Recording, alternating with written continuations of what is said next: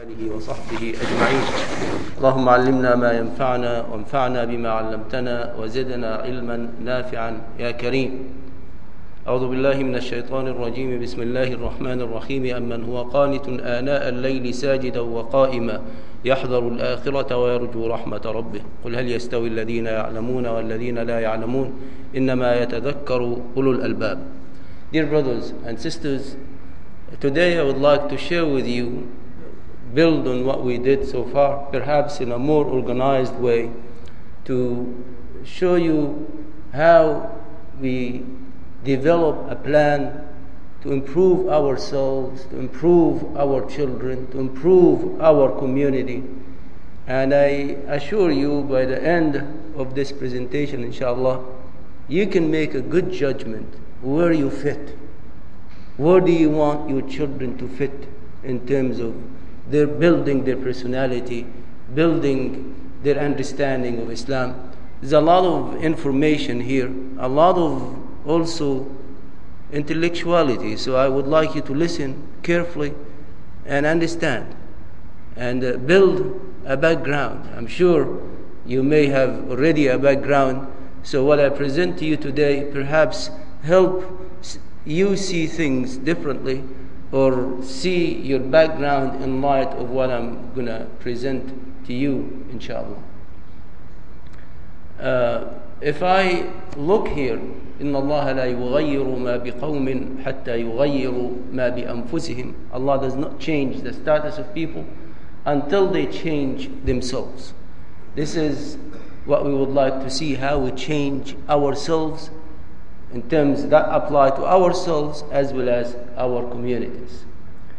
And Allah also said ذلك بأن الله لم يكن مغيرا نعمة أنعمها على قوم حتى يغيروا ما بأنفسهم وأن الله سميع عليم. And this is that you will see that Allah will never change the grace uh, which He has bestowed on, on a people until they change what's in their own souls. The change starts from us, in other words.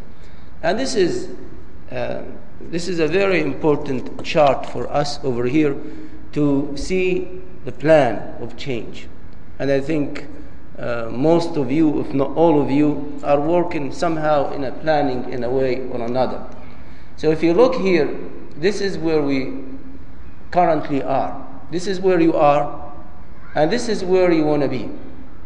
So I want to I want to see, I want to bring a change to myself so that I bring the targeted change to myself, to my family, to my children from this point to this point, from the red to the green. So I want to I want to come up with a plan and evaluate that plan. And hopefully through the process through that plan and through my evaluation I'll reach the targeted change. Actually, that's the title of a book that I'm working on right now, and hopefully, I will. I got most of the slides for the book ready. Uh, ultimately, you want to set your vision, you want to set what you want to do as an individual or as a community in light of the vision of Prophet Muhammad sallallahu alaihi wasallam, in light of what Allah wants us to do, in light of the community that Prophet Muhammad built in Medina. So that model gonna be clear in your mind. What was it that Allah wanted the Muslims to be?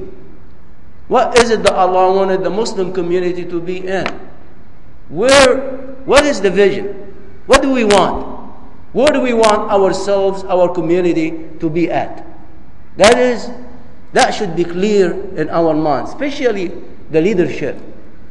Especially, thank you, especially the leadership of the school, the leadership of the community, gotta be clear about this vision over here. Where do we want to be? Take, for example, the Islamic School of Irving. Alhamdulillah, they achieved accreditation.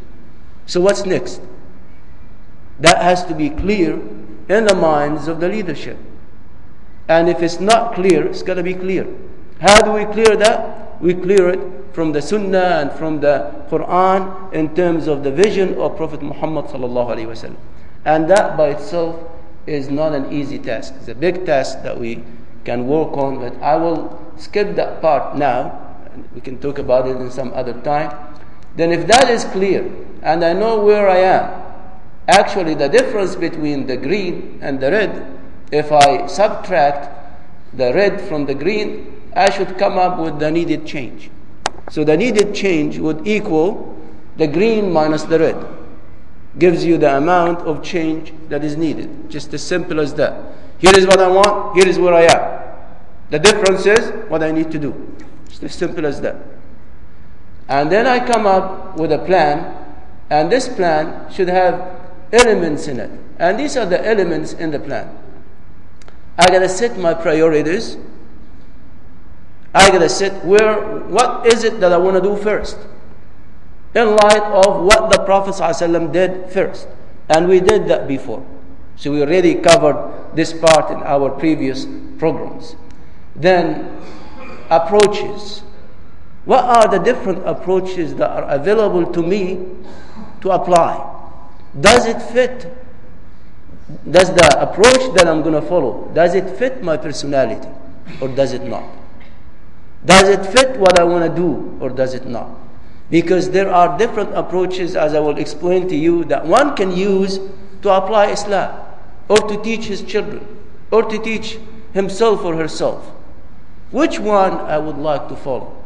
That is what we want to cover today, or part of what we want to cover today, inshallah. We covered part of it, and I want to continue with it. And then I would do my work in phases and steps, as the Prophet ﷺ did his work in phases and steps. And then I want to make sure that I do not have myself or my children go to extremism or at the same time lose their identity. So you have two sides either become extremist or dissolve and lose the identity. It's definitely, Islam is in the middle, the balance. How do we achieve that balance? That becomes the safeguards that we want to do. So, as you see, that is the roadmap that we want to do for ourselves, or we want to do for our children, or we want to do for our community at the same time. So let's take a few of these things. And we already explored that, so I'll, I'll, I'll, explore with you a few of the things we did. So we move to the things that we did. We said Prophet Muhammad took his companions from point one to point two. We established that. And climbed the mountain with them. And then we said that this process was done in steps as the Prophet did it in steps through the 13 year in Mecca and the 10 year in Medina, or the total of the 23 years. We explored that together. And then we said that these should be the steps that every Muslim should follow. And if we draw a curve through these, that's what we did in the previous sessions, and we came up with this curve that is the development curve for any Muslim that is going to follow. And we said that the, that age between, say, 12 and 20 is the most critical age that one would face. And that's the most difficult age for in the tarbiyah process in terms of the difficulties that we face with our children. We explored that. And then we started setting the priorities, and we did the setting of the priorities in light of the, the priorities that Allah put for Prophet Muhammad. For example, from the first surah that was revealed, Iqra bismi rabbika alladhi khalaq, from the word Iqra, in the name of your Lord, in the name of your Lord. So we do everything in the name of Allah. We said that faith or Iman should be a priority. And then we concluded from the word Iqra and Al Qalam that reading and writing was a priority. So we concluded from this that knowledge is a priority. Reading and writing reflect reading and writing reflect knowledge. So we said knowledge is another priority that we have. Then we explored together the first few surahs that were revealed to Prophet Muhammad and this is a list of them. So the next after Iqra was Al-Muddathir. So we looked at Al-Muddathir and we saw that there were a couple of things. Ya ayyuha al-muddathir, qum fa'anzir, wa rabbaka fakabbir. So we, we concluded that takbir was one of the most important priorities. So that when we say Allahu Akbar, when your child says Allahu Akbar, when we teach ourselves to say Allahu Akbar, in the Salah, in the Eid, every place, That was early in the history of Islam. That was a priority. That was the signature stamp that tells that you are a Muslim. Or tells everybody that this, whenever you hear somebody says Allahu Akbar, that's a Muslim. At the airport, if somebody says Allahu Akbar, that's a Muslim. And so on. And that was a very that was done very early in the history of Islam. As you see, these were the very early surahs, the second surah that was revealed to Prophet Muhammad. Then we learned that tahara is one of the priorities. So we learned from this that tahara is a priority, takbir is a priority, and we learn from the next surah, Ya ayyuhan muzammil qum al-layla illa qalila, we learn that salah is a priority. Again, the very early weeks of Islam, very early part of the history of Islam, of the revelation of the Quran. The very first few early verses that were revealed, we concluded that Salah was also a priority. We concluded also from Surah Al Qalam, وَإِنَّكَ لَعَلَى خُلُقٍ عَظِيمٍ Surely you have the best character. We concluded that character was also a priority. And we said that these were the four important priorities faith, knowledge, salah, character, and we set these as priorities for the Islamic school of Irving. And you ask any child in the school, most of the children already got this and they know. You ask them, What is your priority? You ask a child in second grade, third grade, fourth grade, they'll tell you these are our priorities, Alhamdulillah.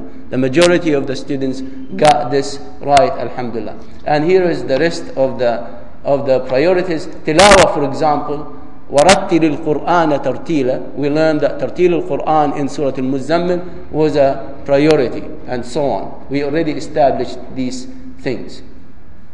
So that we finished the priorities and then we move to the approaches and that's where I want to spend some time with you today. And we explored part of the approaches. And here is a list of the approaches that I would like to share with you. We've shared the first one, and we can talk about the second one today, and maybe maybe skim through the rest of them just to give you, since this is the last lecture for this year. So hopefully, inshallah, we cover part of it. Here is a list of the things. When you follow the approach, perhaps one would focus more on the heart, on the iman, on the, rather than focusing on the appearance rather than focusing on the way you look. And we explored that together. Uh, and we said, and here is what we did we said, fix the inside, and the inside will fix the outside. Fix the heart, and the heart will fix the rest of the body. And the heart will fix the person. Or fix the outside, and this will automatically fix the inside. We explored that. And we said that fixing the inside was the approach that Prophet Muhammad followed, and that was the principle that Islam did. So fixing one's heart, fixing the taqwa, fixing the iman, will make the rest of the body make khushu'. As Umar bin Khattab said, if the person, if this person's heart make khushu', his, uh, his heart makes khushu', the, best, the rest of his body will make khushu' when he saw somebody was not really making khushu' in salah. And we heard the Prophet ﷺ saying that Allah does not consider the way you look, Allah looks into your hearts. That's the main thing that Allah would weigh. And then we looked at a lady, say for example, without hijab, and then you put a hijab on that lady, and then she'll become a Muslim or will kneel down. We explored that together. And then, in the second approach, that's what I would like to spend some time with you today and explore the rest of these quickly. The comprehensive versus the selective approach. When we talk about comprehensive, we're talking about what do you want to do? Do you want to apply Islam in total? Or do you want to apply part of Islam? Do you want, for example, we have different Islamic groups applying different methodology. Which one you want to follow? You have a group, Islamic group, that says, I want you to do a total change in all aspects of your life. You have another group that says, I want you to focus on your dress. If you focus on your dress, if you focus on the sunnah, if you focus on how you dress, how you eat, how you walk, you're going to be a good person. And that will reflect in you and in everything. We see that clearly in the work of different Islamic ideology of different groups, Salafi groups, for example. More emphasis on the Sunnah of Prophet Muhammad, especially in the dress, especially in the way you deal with other people. That's a very important element in Islam. That's an important part of our lives. And they believe that if this part is fixed, the rest of your life will be fixed. Which is which makes sense. Which is an approach that is valid, approach that could be used. On the other hand, you have people who tell you, okay, follow what the Prophet ﷺ followed. The Prophet ﷺ followed a comprehensive approach. He was dealing with politics and leading the ummah, and at the same time, he was dealing with the, with the dress. He was dealing with the beard. He was dealing with all the surface aspects of Islam. He was dealing with the economy. He was dealing with the family. He acted as a parent. He acted as a, as a community leader. And you cannot separate this from this. So you have to bring a balance to your life. And you have to follow that comprehensive way of looking into Islam. You see? And you have MAS, for example, or ICNA, for example. You're following the approach. And they want you to give them their children so that they raise them. You have MAS Youth, for example. They bring you soccer. And they want you to bring your children to soccer. The next day, they bring you a speaker to talk about care and, and, and uh, politics and how you get involved in politics in the USA. Same group. The next day they're getting you somebody to talk about parenting. They follow different approaches. That again goes with the comprehensive way of applying Islam. They want you to take Islam as a comprehensive religion. They want to take all aspects of the Muslim personality and bring it in the child, and hopefully the child will grow healthy and balanced between all these aspects of life. That's an approach. You see? Now, which approach you want to do? Which approach you want to follow? Both were done by Prophet Muhammad and both were equally good. Which approach depends on you and what you feel comfortable with, and your personality and the leadership style in the masjid and what the leadership want to do. If you're talking about the community level, if you're talking about the individual level, what do I want to do with my child? And what approach I want to bring? The question that comes to mind, which approach did Prophet Muhammad follow? And which approach does the Quran want us to follow? Whether you are following, say, the Salafi trend, for example, or following MAS trend or following any other trend. It doesn't matter. What, what do we want ultimately to do? Ultimately, we want everybody to apply Islam and follow the model of Prophet Muhammad and build our community in the best shape. That is what we want ultimately to do. So the starting point will be different from one approach to the other. But both approaches, they want at the end to have Islam applied and have people living in the, in the spirit of Islam, applying Islam in total. The difference is how you reach that level and how you plan for that level. That is the difference. And that's where we see differences in, you know, taste, differences in the way you look at things. And I would like to share with you today part of the nature of Islam to look at things from that perspective, to look at it from the perspective of being comprehensive. So let me take uh, take for you, for, for example, a verse in the Quran where Allah said in the Quran, اليوم أكملت لكم دينكم وأتممت عليكم نعمتي ورضيت لكم الإسلام دين. Today I completed my religion, my favor upon you, and uh, and, and have you know, completed your religion, I also perfected my ni'mah upon you and accepted Islam for you as the final religion. So when you look at this verse, our religion is complete. The ni'mah of Allah subhanahu wa ta'ala is complete. And Allah chose Islam for us. The three qualities are there. And actually, when Abu Bakr radiallahu anh heard this, this verse, he started to cry with tears. Same with Umar ibn al-Khattab radiallahu anh. And they predicted that this is the end of Prophet Muhammad sallallahu alayhi wa They said, if this is the case, Islam is complete, the religion is done, the name of Allah is perfect, then the end is coming. And actually, Prophet Muhammad sallallahu alayhi wasallam died, passed away about 80 days after that. You see? So, a verse like that is a very important verse. But I would like to bring to your attention the fact that this was not a verse, this was only half a verse. Half of the verse. Which half? First half or second half? So it's the second half of verse, and uh, I think verse 3 or 4 in Surah Al Ma'idah. The first half talked about the halal and the haram food. حرمت عليكم. The list of the categories of the haram food.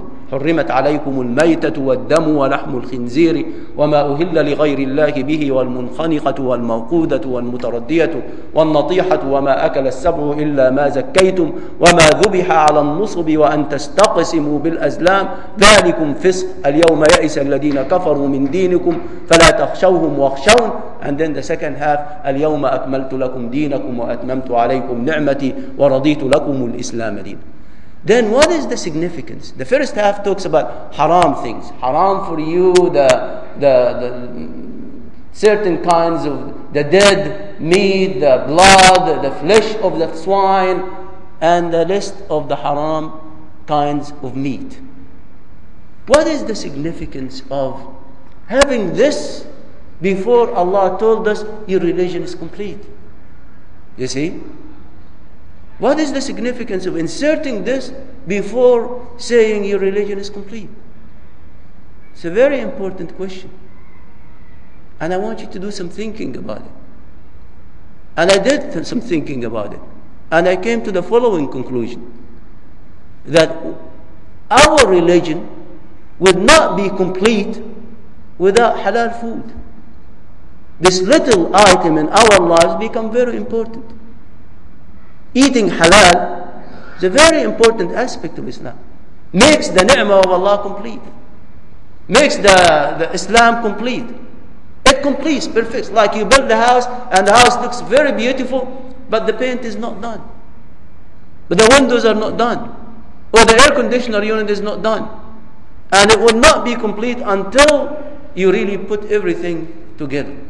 And that's the importance of this. The only exception is that this is part of the religion. It's part of it. You have to eat halal food. You cannot eat haram food. It's, it's a sin. It's haram. You see?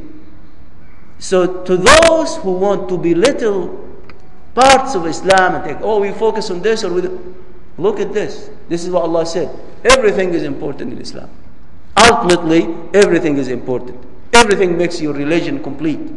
You look at it from this angle, you understand what is this meant. And that's why in the same surah, we read there, Allah said to Prophet Muhammad sallallahu alayhi wasallam in verse 49 of Surah Al-Ma'idah, وأنحكم بينهم بما أنزل الله ولا تتبع أهواءهم واحذرهم أن يفتنوك عن بعض ما أنزل الله إليك Rule among them with what Allah has revealed to you. Do not follow their desires and rule. Be aware lest they deviate you or take you away from some of what Allah has revealed to you. Some, not all.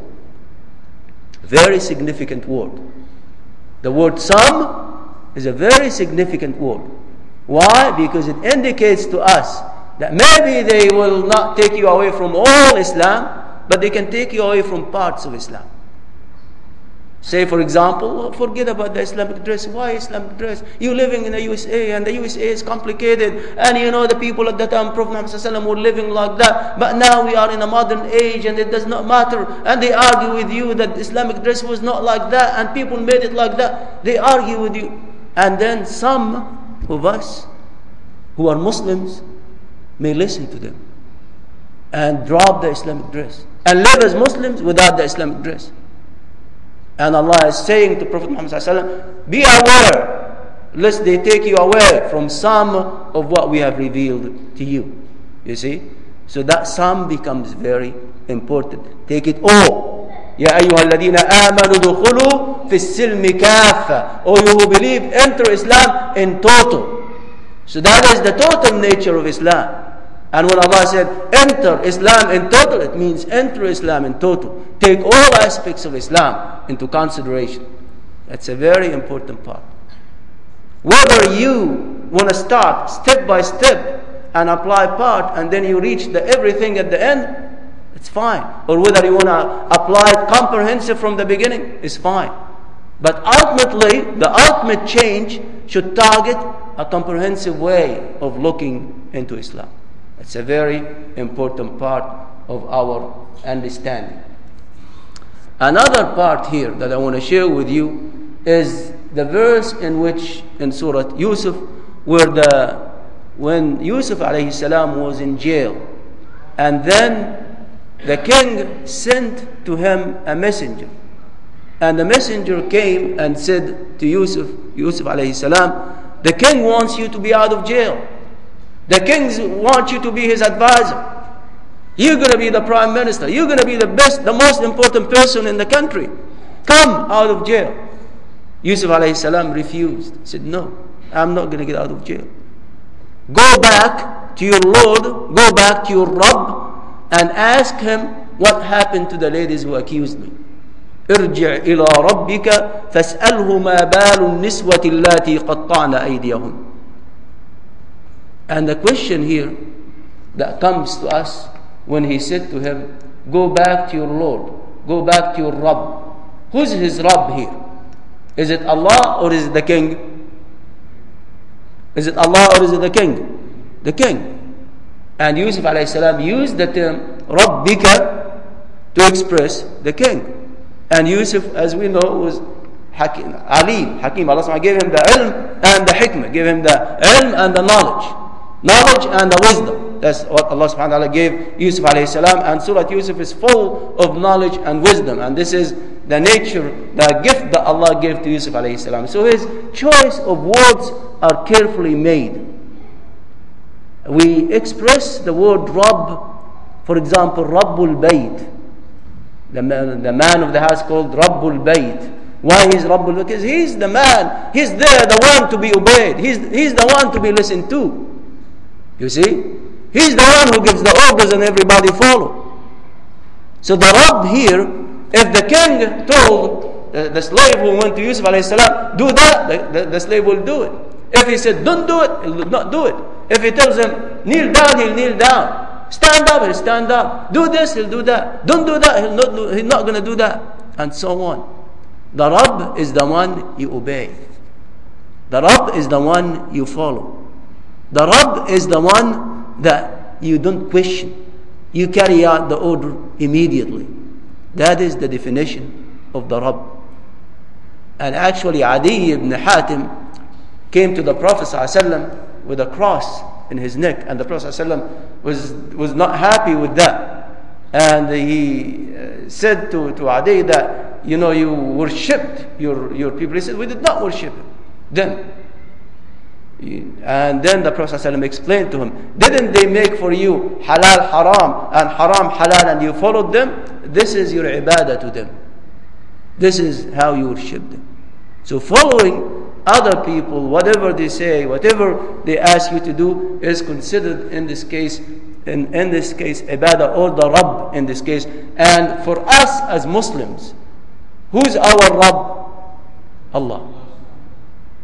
And the Quran says, Inna Rabbakum Allah.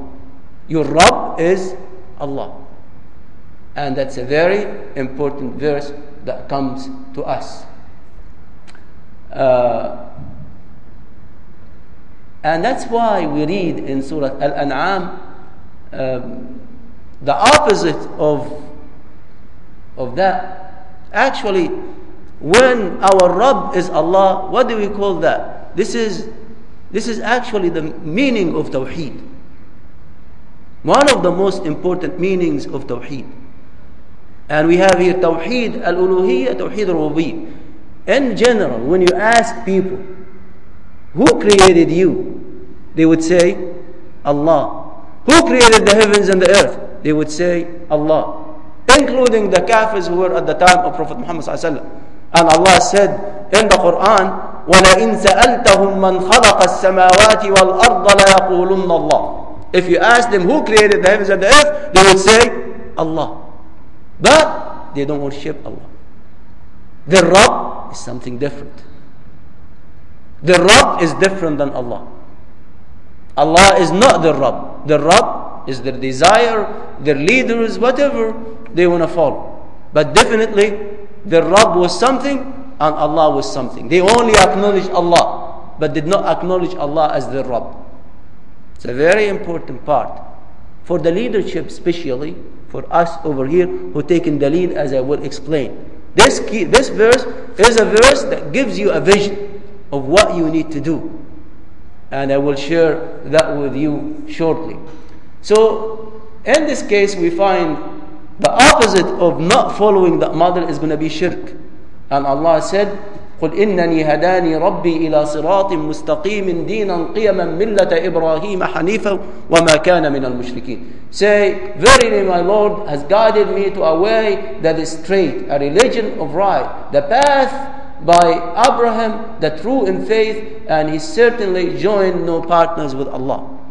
لم يكن من المشركين And then we read قل إن صلاتي ونسكي ومحياي ومماتي لله رب العالمين Say my salah, my nusuk, my life, my death, all of it belongs to Allah.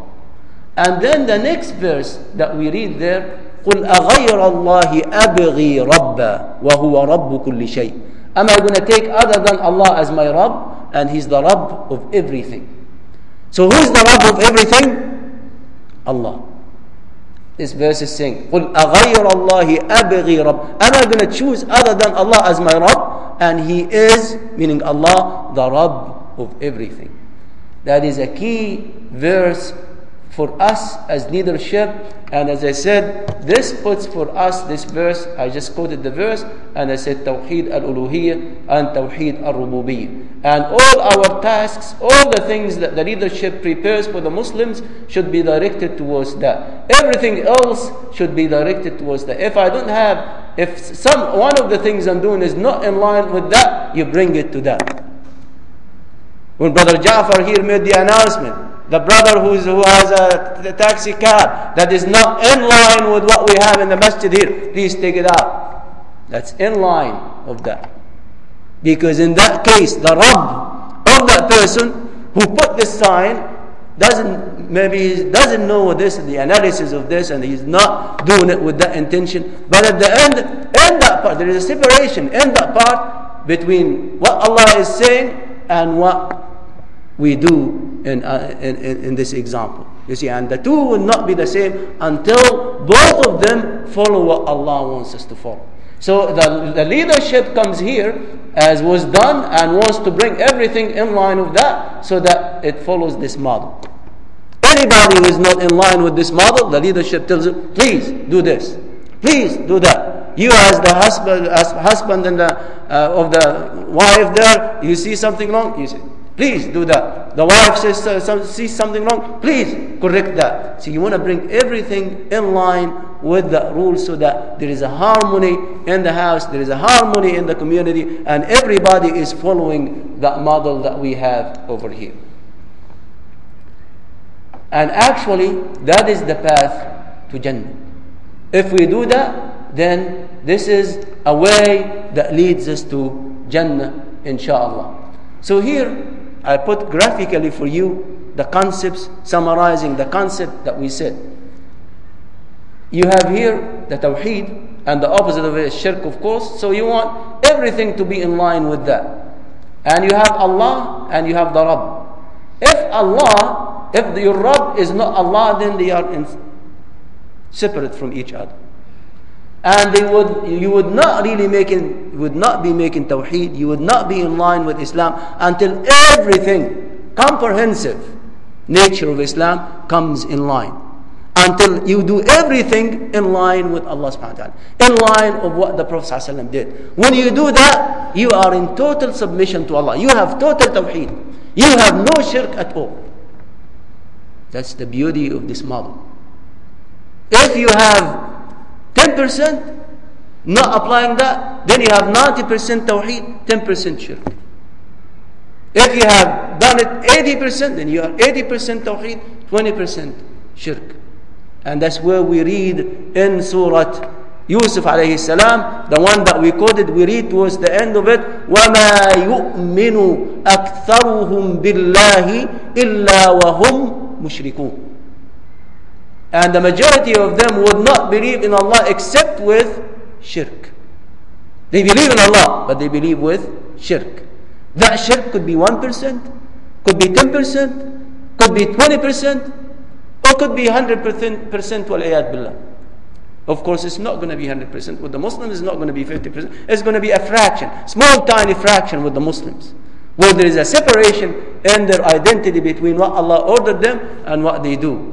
That, that happens to many of us. And it becomes important that I bring my Rabb becomes Allah. So the more this comes close, and until your Rabb is Allah, and until they are the same, you have not achieved Tawheed and you will achieve tawheed full submission to Allah when the two come together perfectly when there is no separation then as this model tells us here in this point when they reach 100% the three here becomes only one shot then we have fulfilled the tawheed and we are in full agreement full submission to Allah subhanahu wa ta'ala. And that shows that everything in our life that comprehensive nature of Islam. That model, I apply to my children, I apply it to my community. As leaders of the community, you make sure that this model is there. As leaders of your family, you make sure that your children are following that model. If your child is not doing things in line of Islam, you should have a plan. Whether you want that to be done 100% now or you want to stagger it and do 10% today, 10% tomorrow, you follow a gradual approach, it's fine. And here comes the differences between different people and what they want to do. That's, that's a very important concept in applying Islam. That's a very important approach in dealing with Islam. And that what will bring all of us into harmony and all of us will go into the ultimate justice and truth and will help us get into that point that we have. And this is what we are trying to do in the Islamic school when we bring all aspects of Islam, the principles and the values, the taqwa, the leadership skills, the knowledge that we give them, the faith and the practice, the Islamic character. We work on all of that. Comprehensive way, comprehensive approach to applying Islam until we get our children, they enter the school as Muslims, they leave the school as Muhsins. And I call that the Islamic school shaping factory. And this is the model that the Islamic school of Irving is following. And that's the model that our community should be following, and everybody else should be following and applying Islam, my dear brothers and sisters. In Surah Al Hajj, you see something very interesting. In Surah Al Hajj, you see a verse, verse 39, talking about jihad. Jihad in Surah Al Hajj. I thought Surah Al Hajj is about rituals. I thought Surah Al Hajj is about ibadah. It tells you what you do in Hajj and all the different procedures in Hajj. Yes, but also in Surah Al Hajj there is a talk about jihad. And jihad is tied to Hajj. Hajj, where you only wear clothes and where you only make tasbih and dhikr to Allah. You're talking about jihad? Yes. That's the nature of Islam. And Allah said, أذن للذين يقاتلون بأنهم ظلموا وإن الله على نصرهم لقدير. Permission is granted to those who were wrong and Allah will bring them victory. Permission meaning to fight back, to defend yourself. And Allah then said, وَلَوْلَا دَفْعُ اللَّهِ النَّاسَ بَعْضَهُمْ بِبَعْضٍ لَهُدِّمَتْ صَوَامِعُ وَبِيَعُ وَصَلَوَاتُ وَمَسَاجِدُ يُذْكَرُ فِيهَا اسْمُ اللَّهِ كَثِيرًا وَلَيَنْصُرَنَّ اللَّهُ مَنْ يَنْصُرُهُ إِنَّ اللَّهَ لَقَوِيٌّ عَزِيزٌ See, it says, if Allah didn't stop people from spreading corruption through the hands of other people, would have seen synagogues, churches, and places of worships and masjids would have been destroyed. So, in other words, jihad is going to stop, stop the spread of corruption.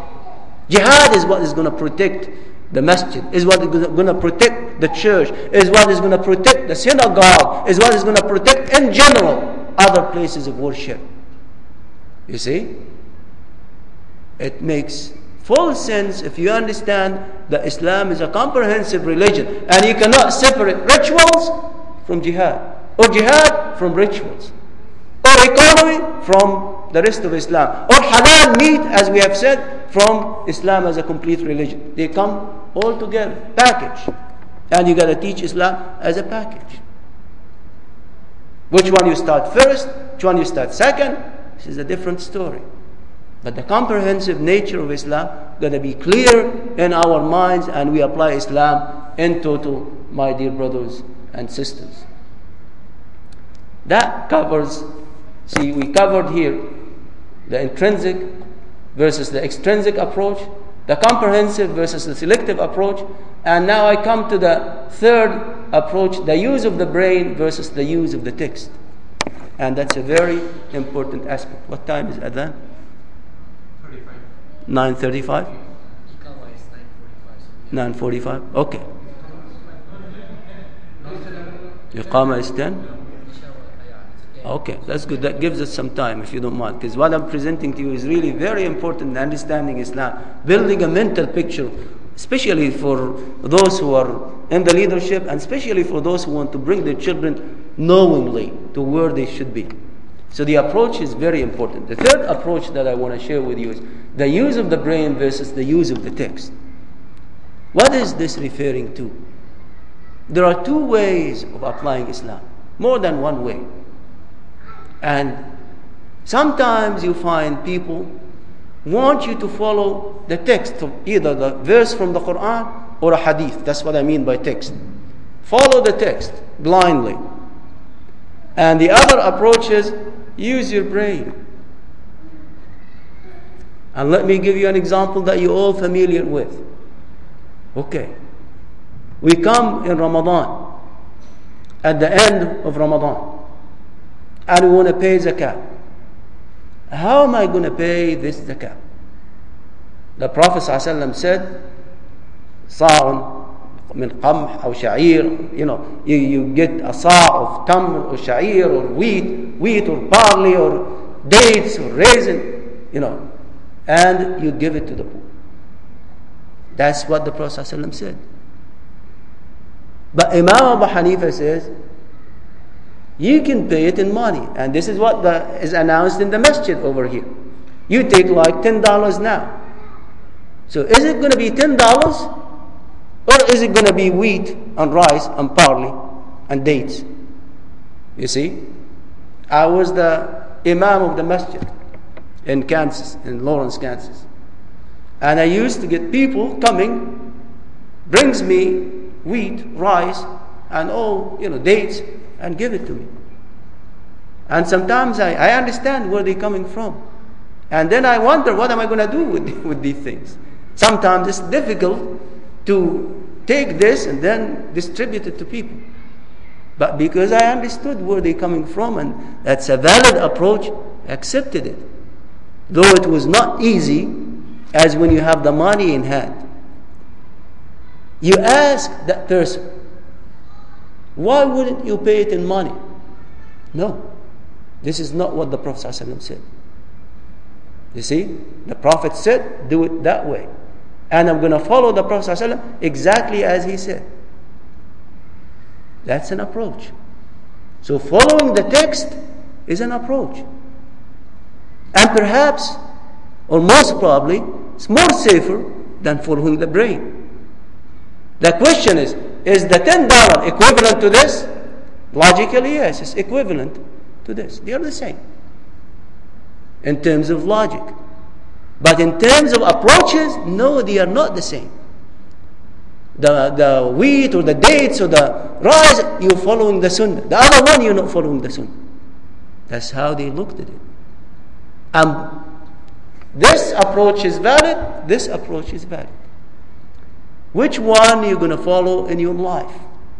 Which one are you going to train your child to follow in life? That becomes a critical issue. And the decision you have to make for raising your children, educating yourself and your children. Because you got to be consistent. Consistency is very important. And that's what you, the brilliance of Imam Ahmad, who followed this text, for example, Imam Ahmad ibn Hanbal. He's very consistent. Imam Abu Hanifa is consistent in his approach. Consistency become a very important element. When you look at this issue, when he ask Imam Ahmad ibn Hanbal, says, this is ibadah. Ibadah, zakah is ibadah, so I gotta follow the Prophet And what am I going to do in the day of judgment when Allah asks me? I say, if I do a mistake, I say, this is what the Prophet did. I'm doing it exactly as the Prophet did. So not changing things. You see? But perhaps the person who follows the logic say, well, I tried because it didn't really fit the circumstances. Both will have argument, but you can see that both arguments are valid and strong. You make a decision. Who you want to be and how you want to raise your children. Which approach? And which approach fits the USA? Which approach fits the Muslim community? That's a very important question. Okay. Take for example, if a if a lady is killed by mistake and a man is killed by mistake. The hadith says that the diya the amount of money you pay the retribution for the mistake. For a woman is half that of a man. But when you look at the imam uh, abu hanifa who's going to be following logic says, well, look, both are human souls. And the Quran says, An-nafsu bin nafs. A human soul for a human soul. So I'm to use that logic. And umum al-Quran, the Quran and what the Quran, the generality of the Quran, I'm to apply it. I'm not to apply the hadith. But the one who follows the text, they say, I'm to apply. I have a hadith here, I'm to apply the hadith. Which one are you to follow? As a leadership, which one are you to follow? In this case, the logic or the text? The brain or the text? And these are two schools Madrasatul Athar versus Madrasatul Aql. Aql, the brain. Al Athar meaning the hadith or the text. Which one are you going to follow? It's a very valid question. Both are correct. And we should not blame one another and say, well, I ordain the good and forbid the evil. It's not for forbidding the evil and uh, ordaining the good because both are correct.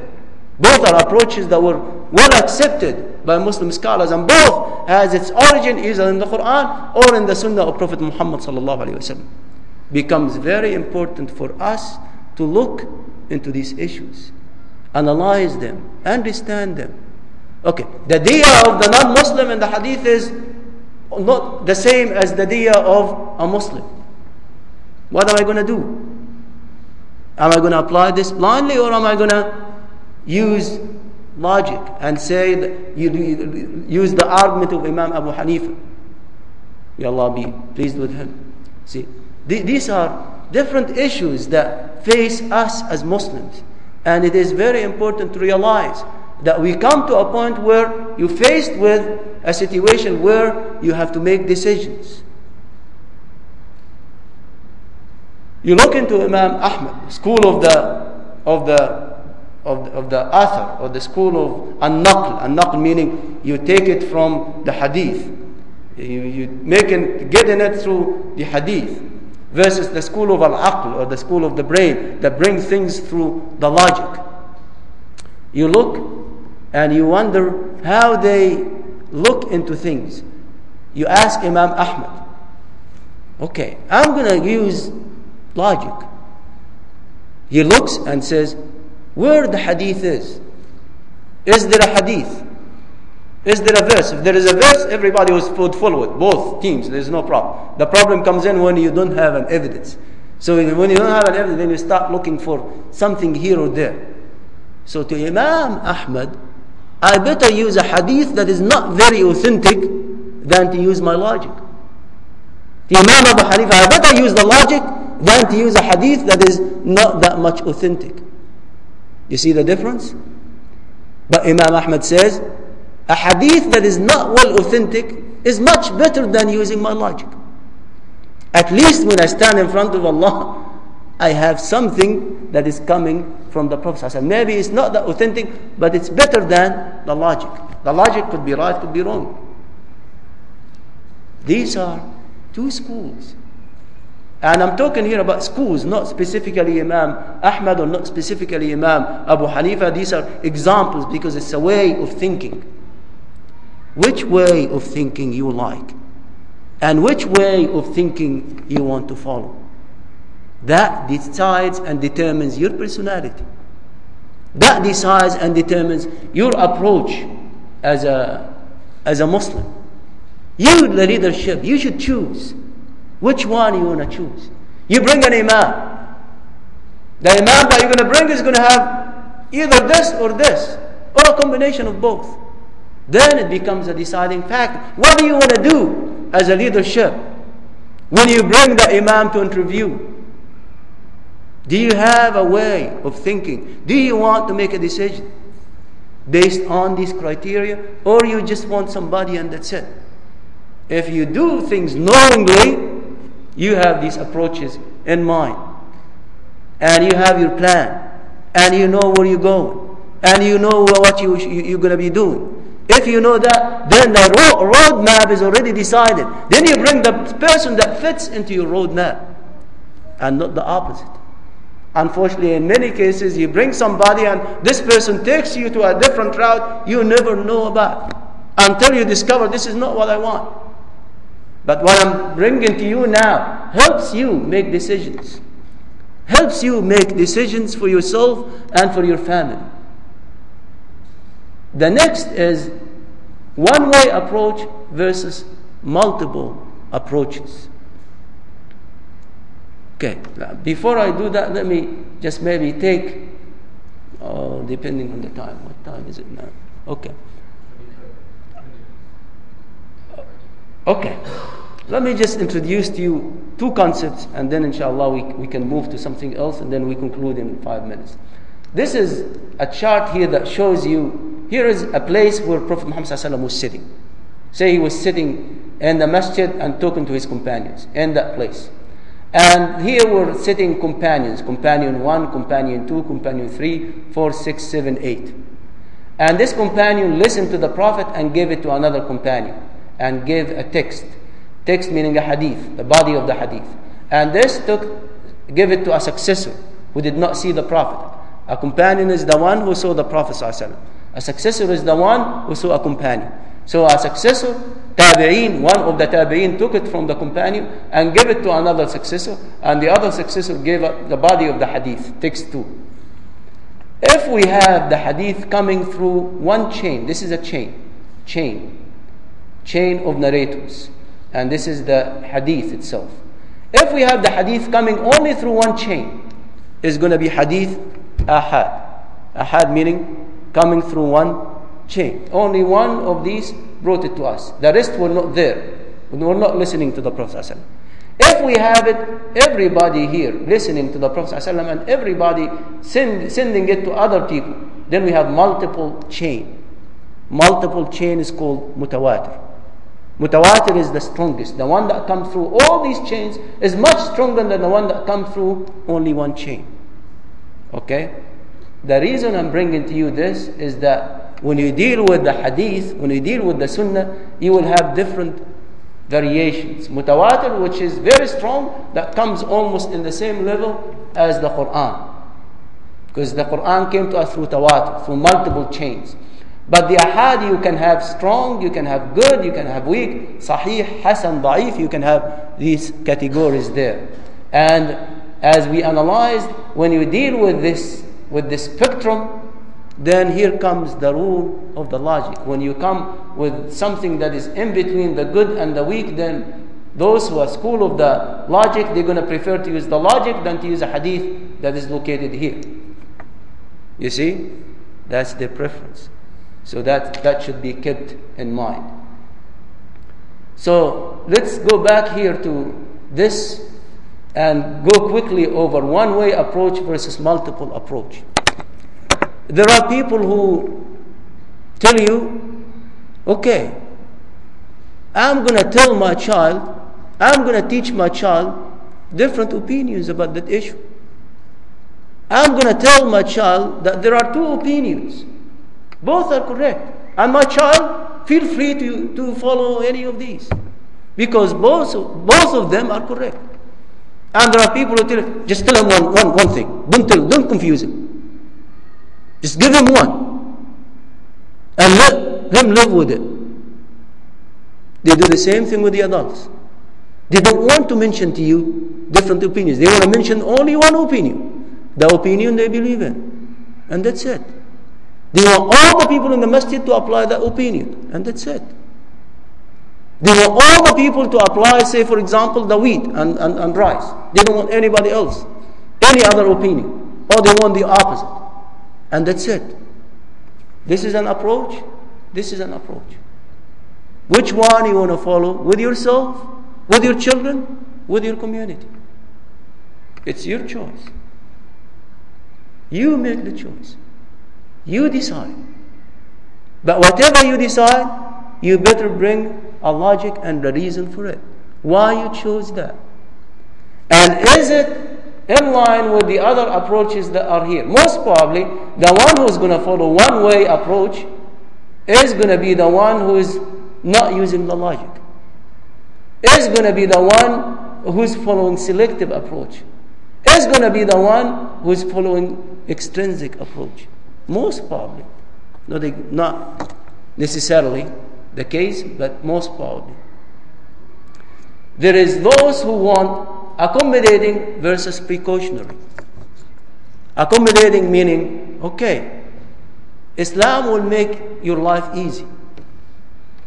Sharia is to make your life easy. So you ask me as an imam, I'll try to make it easy for you. I'll find ways to make your life easy. You ask me how you're going to buy a house, I'm going to try to find a way. I know it's difficult in the USA, but we'll look into the Sharia. Maybe we'll build our Islamic banking system. Maybe we'll do this. Maybe we'll do that. You try to accommodate. And the other approach is haram. Or it's close the store. Say, for example, if women drive, there is a chance that somebody attacks them if the car stops. So why let them drive? Stop them from driving. That's an approach. The accommodating versus the precautionary. So, as a precautionary approach, don't let them drive. Okay? To protect them. But the accommodating say, okay, I'm going to let them drive. But I'm going to put, you know, some steps, take some steps to protect them. Which approach you prefer? You ask the leadership, are we going to bring a sports program here in the masjid? Well, you're going to bring sports. You're going to bring people who are not committed to Islam. You're going to bring people with shorts. You're going to bring people who's going to break, break all the rules in the masjid. Stop this nonsense. We're not going to have this program. Close the door to that program. That's the precautionary approach. The accommodating says, let's do it and find ways to solve these problems. And then find ways to solve the problems. Which approach you want to follow? Which approach you want your leadership to follow? Which approach you want your children to apply? You see, both are there. It's your choice. It's your decision. Especially if you are in a leadership position. You make decisions that will have consequences on people. Because these decisions are going to affect the lives of the Muslims, are going to affect the options that are available to Muslims, and will limit the options or will open the door for options. Are you going to bring other leadership that disagree with you to the masjid? Are you going to allow people who disagree with you to come and speak from the podium here? Or are you going to be precautionary and say, anybody who's going to bring a problem, I'm not going to allow anybody to talk? Both of these approaches are followed. And both has their logic. Which one you prefer? Which one you want to be on? It's your choice. And at the end, your children will build a personality based on that choice that you make for them. Another approach, and I conclude with that approach are you going to follow Islam blindly? Or are you going to follow it with understanding? In other words, are you going to try to find ways to understand the rule and the logic behind it? Or are you going to follow things blindly? It's sometimes you find people who follow Imam Abu Hanif from Afghanistan and from parts of Pakistan. They became blind followers. Blind followers. And Imam Abu Hanif is the one who is using all the logic in the world. But they put all the logic on the side and followed blindly the rules that he established. You see? Which one do you want to do? Blind follower or an educated follower? Enlightened follower? You want to understand. You want to see the logic. You want to make the decision yourself. You want your child to understand the rule and why it was set and when to break it and when not to break it. It's your choice. You make the decision. And at the end, you're going to affect the personality of your child and how your child is going to be and who the child is going to be. Is it going to be a, a, an imam who is open? Is it going to be a, a Muslim leader who is open to you know all the things that we talked about? Or is it going to be an imam who is precautionary, who's who is one way, who is following the text, who is this, who is this. It's you who decide this, and it's your choice which will affect how the leadership will be our future leadership. Dear brothers and sisters, what I presented to you today takes lectures to explain. I just gave you the overall picture. And actually, each of these approaches requires almost a course in understanding it, or at least one or two or three lectures about each one to really give it its depth. But I preferred, since this is our last lecture for this year, I prefer to give you the overall picture so that you see where we are. And finally, I would like to remind you with our plan. That's where we were, that's where we wanted to be. And we came up with a plan that has priorities, approaches, and we are here in the approaches. The phases and the steps are still there, the safeguards that protect against extremism or protect against no personality and dissociation uh, in the society, we have not covered. Hopefully, inshallah, and other chances will cover these. And hopefully, you will follow this plan, inshallah, or any other similar plan. May Allah protect you and help you set for your children the roadmap for themselves, inshallah. Wassalamu alaikum wa rahmatullahi wa barakatuh.